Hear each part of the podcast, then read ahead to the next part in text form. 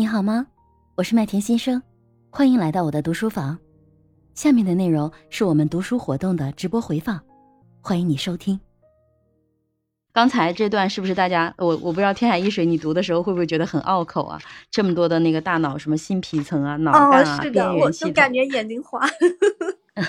然后读完了有啥感受？刚才我们学了 脑干、新皮层和边缘系统，我不确定啊。脑干是主导呼吸和新陈代谢等基本功能的，所以它是没有学习功能的。然后它就相当于是是我们的一个最基本的动物脑。然后呢，就是在后面呢就生长生长出了新皮层。那新皮层的话，它能思考，也有感觉，呃，包括人类的这个相关的什么艺术啊。等等，图像相关的都跟他有关。然后同时呢，就是还有抚养孩子，让这个人对这个孩子有感情啊，孩子对母亲有依恋啊，其实是新皮层的这个反射区。哎，其实我记得之前我读过一本，应该叫《社交天性》的书，他还说我们大脑有一个叫。扣带皮层在我们后脑勺那个位置，然后说那个扣带皮层，它就是关乎于人类的社交天性的，就是也讲到了孩子，就是从孩子长出那个扣带皮层开始，他就依恋母亲，然后母亲也因为他有扣带皮层，他也依恋人类，然后也依恋孩子，然后包括呃人如果他没有朋友，他就会感到很孤独、很沮丧，其实全都是因为扣带皮层的反应，就是让他要去社交，因为人本来就是社会性的动物。嗯，我不知道跟这个，不知道后面这这本书会不会讲啊？然后，但是我是觉得蛮有意思的。我看到还有一个新皮层啊，新皮层的思考它是伴随着感觉，而且新皮层其实它也是有学习能力的。然后就是边缘系统啊，我如果是把它读糊了，你们要 提醒我啊，这是我看到的，因为我担心有一些朋友他没有打开那个文档，可能会不会听着有点晕。边缘系统其实它是关于学习和记忆的，它有。它有这种学习和记忆的能力，它就比脑干强多了了。脑干就是自动运行系统，然后边缘系统，它是说，当我们渴望或者是愤怒的时候，坠入爱河，或者是因恐惧而退缩的时候，是受到了边缘系统的控制。所以它可以学习，可以可以有记忆，同时其实它也是关于情绪脑的。嗯，应该还没有提到，就是。我们的那个前额叶皮层，这些是关于思考脑的这个部分，还没有。我们现在第二章还没有进入到这个部分。对于这个部分，有没有什么想要聊的？上雅，课代表。呃，今天是除了序以后的第一章节很正式的。我首先说这本书啊，这本书就我跟随淼姐的一样的感觉，它开篇的时候讲了这个实际的例子，尤其我自己读到了，就是那个呃国外的。那个女儿不是在一点钟想吓她爸爸吗？吓她爸爸妈妈一下，结果被她爸爸用枪给射击了。就读到那个时候，其实我我内心是很很沉重的啊。我觉得这个为什么会发生这种事情啊？就是在我们心里来说的话，这是让人特别特别惊讶的一件事情。后来通过这个例子的解读呢，就了解到人的本能，而且这种本能它不是说一天成就的。它是我们这么好几百万，就这么多年形成的一种固定的模式，就是这个不是说我们所能控制的事儿，所以在另外一个瞬间啊，就理解了为什么他爸爸会有这种行为，其实他是要保护自己的家人，他的大脑反本能的反应就是这样的。这个书这个很吸引人地方啊，就是在它这个故事和理论相结合的点上做的特别好，然后以至于让我非常有兴趣啊，就是在我没有那个详细包括天水一海读的那一小段呢。然后前面的小章节，嗯，我去做了点别的事情，就没有没有听到，没有读到。我非常有这种心劲儿啊，就是想要拿回来再重新去读一下这种感觉。所以这本书的它的魅力在这儿。呃，第二点的话，就是在这个过程当中嘛，它这个案例的举的和实际的举，对我们理解这些事情有很大的帮助啊。然后尤其我会特别容易结合，就刚才你说到了那个脑干系统也是有具有新陈代谢的作用，我就又想到了一点，就我也因为很多朋友他比较懒嘛，我就会告诉他静坐冥想打坐，你也可以就一动不动，你也可以去让自己身体增加代谢，其实实际上这是有科学道理的。呃，从我们人体的构造上来说的话，从这本书当中解读的也特别的精准啊，所以就是更加能够去对我个人的工作和生活有所助力。呃，然后第三点的话，就是这个水淼姐姐今天的参与啊，我我特别希望以后水淼姐姐在我们每期周三、周五都能来，因为她是呃专业搞这个心理学的，会给我们更多延展性的一些思维上的拓展。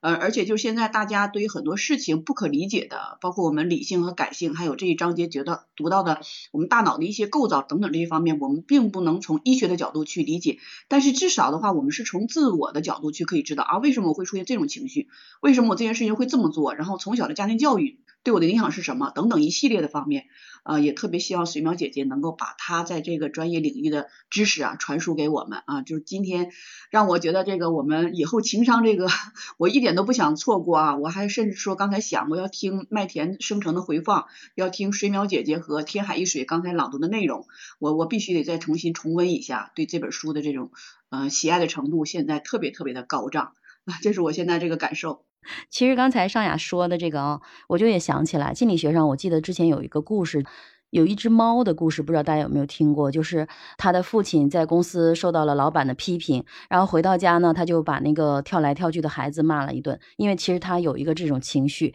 他把孩子骂了一顿之后呢，他就没事儿了。然后但是孩子就很生气，他就狠狠地踢了身边打滚的那个猫。猫呢就是受到了伤害，他就逃到了街上。结果呢，一辆卡车开了过来，司机看到这个看到猫过来，就把这个卡车给避让了一下，然后呢就把路边的孩子给撞伤了。其实这个呢就。叫在心理学上，它叫一只猫的故事，基本上就是坏的情绪是可以传染的，就像刚才那个水淼姐姐讲的那个黑人的故事也是一样的。就是好的情绪可以传染，但是坏的情绪也可以传染。所以其实我们如果不能够去驾驭自己的情绪，而成为情绪的奴隶，它会带来很多很多负面的东西。就像《情商》这本书，它一共是全六集。那其实它就是这本我们现在正在读的这本，它是关于情商到底是什么，它为什么对我们人生呃这么重要？我我认为它是解决是什么和为什么的这这个问题。那后面的那几集呢，它是关于情商呃在这个。人际关系、情商在工作、情商在领导力、情商在亲子教育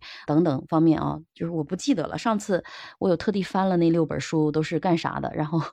这次没翻，所以我就不太记得。反正就是我认为他的这本书，其实如果是说我们如何理解这本书的话，呃，第一本是为什么情商比智商更重要，其实是关于是什么和为什么的这个这个点。第二个叫。情商它是影响你一生的社交上，是关于人际关系的什么的这类的。那那如果你们呃要增强自己的人际关系，比如说做销售的、做人力资源的，那大家可以去继续去拓展阅读情商二。情商三是影响你一生的工作情商，呃，那其实也是好像也跟工作强相关啊，在工作中如何跟同事相处啊等等，可能是在情商三。情商四呢是决定你人生高度的领导情商。那如果我们要提升自己的领导力，我们已经在企业里做到中层管理干部，或者是说开始做到高管的时候，就一定要去阅读情商。那其实我记得，就是很多人曾经说过，就是一个人一个领导，那么他能不能够去受到别人的认同，可能是在他的专业能力上面；但是他能不能够受到别人的爱戴，是在他情商这个维度，是在他领导力这个维度。所以其实。在这个点是非常非常重要的。可能熟悉我的朋友都知道啊，就是我以前在的企业里头，我们的高管、经理级以上的就是有四十几几个，总监级以上的可能有个八个左右吧。那个时候就是我们每一年的春明，就是员工大会呢，之前我们都会做一个那种不记名的调查，就会对就是让大家去选出最受爱戴的那个领导，然后我们就会发现，就是不是那些业务能力最强，然后那些能力会受爱戴。就是因为是不记名的投票，随便你随便大家怎么投。我记得有一个 IT 总，其实他业务能力特别强，后来他也被一个大的 IT 公司挖到别的公司去做专门的 IT 了。但是呢，他就是一个巨型的直男。就是，然后我们经常说他脑袋里只有零和一两个代码，就这种感觉，就他的世界只有零和一，所以就是他特别不顾及别人的感受，他每次基本上不是他垫底，就是那个财务总垫底，就是他们俩垫底。然后后来那个财务总就很很讨厌，他就跟我说，因为 我做总经办嘛，后来做人力资源，就一直这个事情都是我在负责。然后他就跟我说，不要搞这么无聊的东西，嗯，让做这个事情有什么意义呢？都是你们这帮万金油受人爱戴，就为了证明我们不行吗？就是 他是不愿意去接纳这个事情的。但是其实从背后，其实我们也会发现，其实一个人的领导力跟他的专业是没有关系的，而是跟他的 呃情商有更强烈的关系。我相信尚雅啊，你们也是这个做 IT 的公司，一定会有很强烈的这种这种感受。或者是我们身边有很多这样的人，可能你们也会有感受，就是他的专业能力可能很强，但是他就没什么人缘儿，嗯，可能就是在这个维度上。所以，如果无论是工作还是生活还是亲子啊。呃，甚至是亲密关系，其实都还是很建议大家去读一读这本书。可能现在的这第一本，大家会觉得它比较晦涩，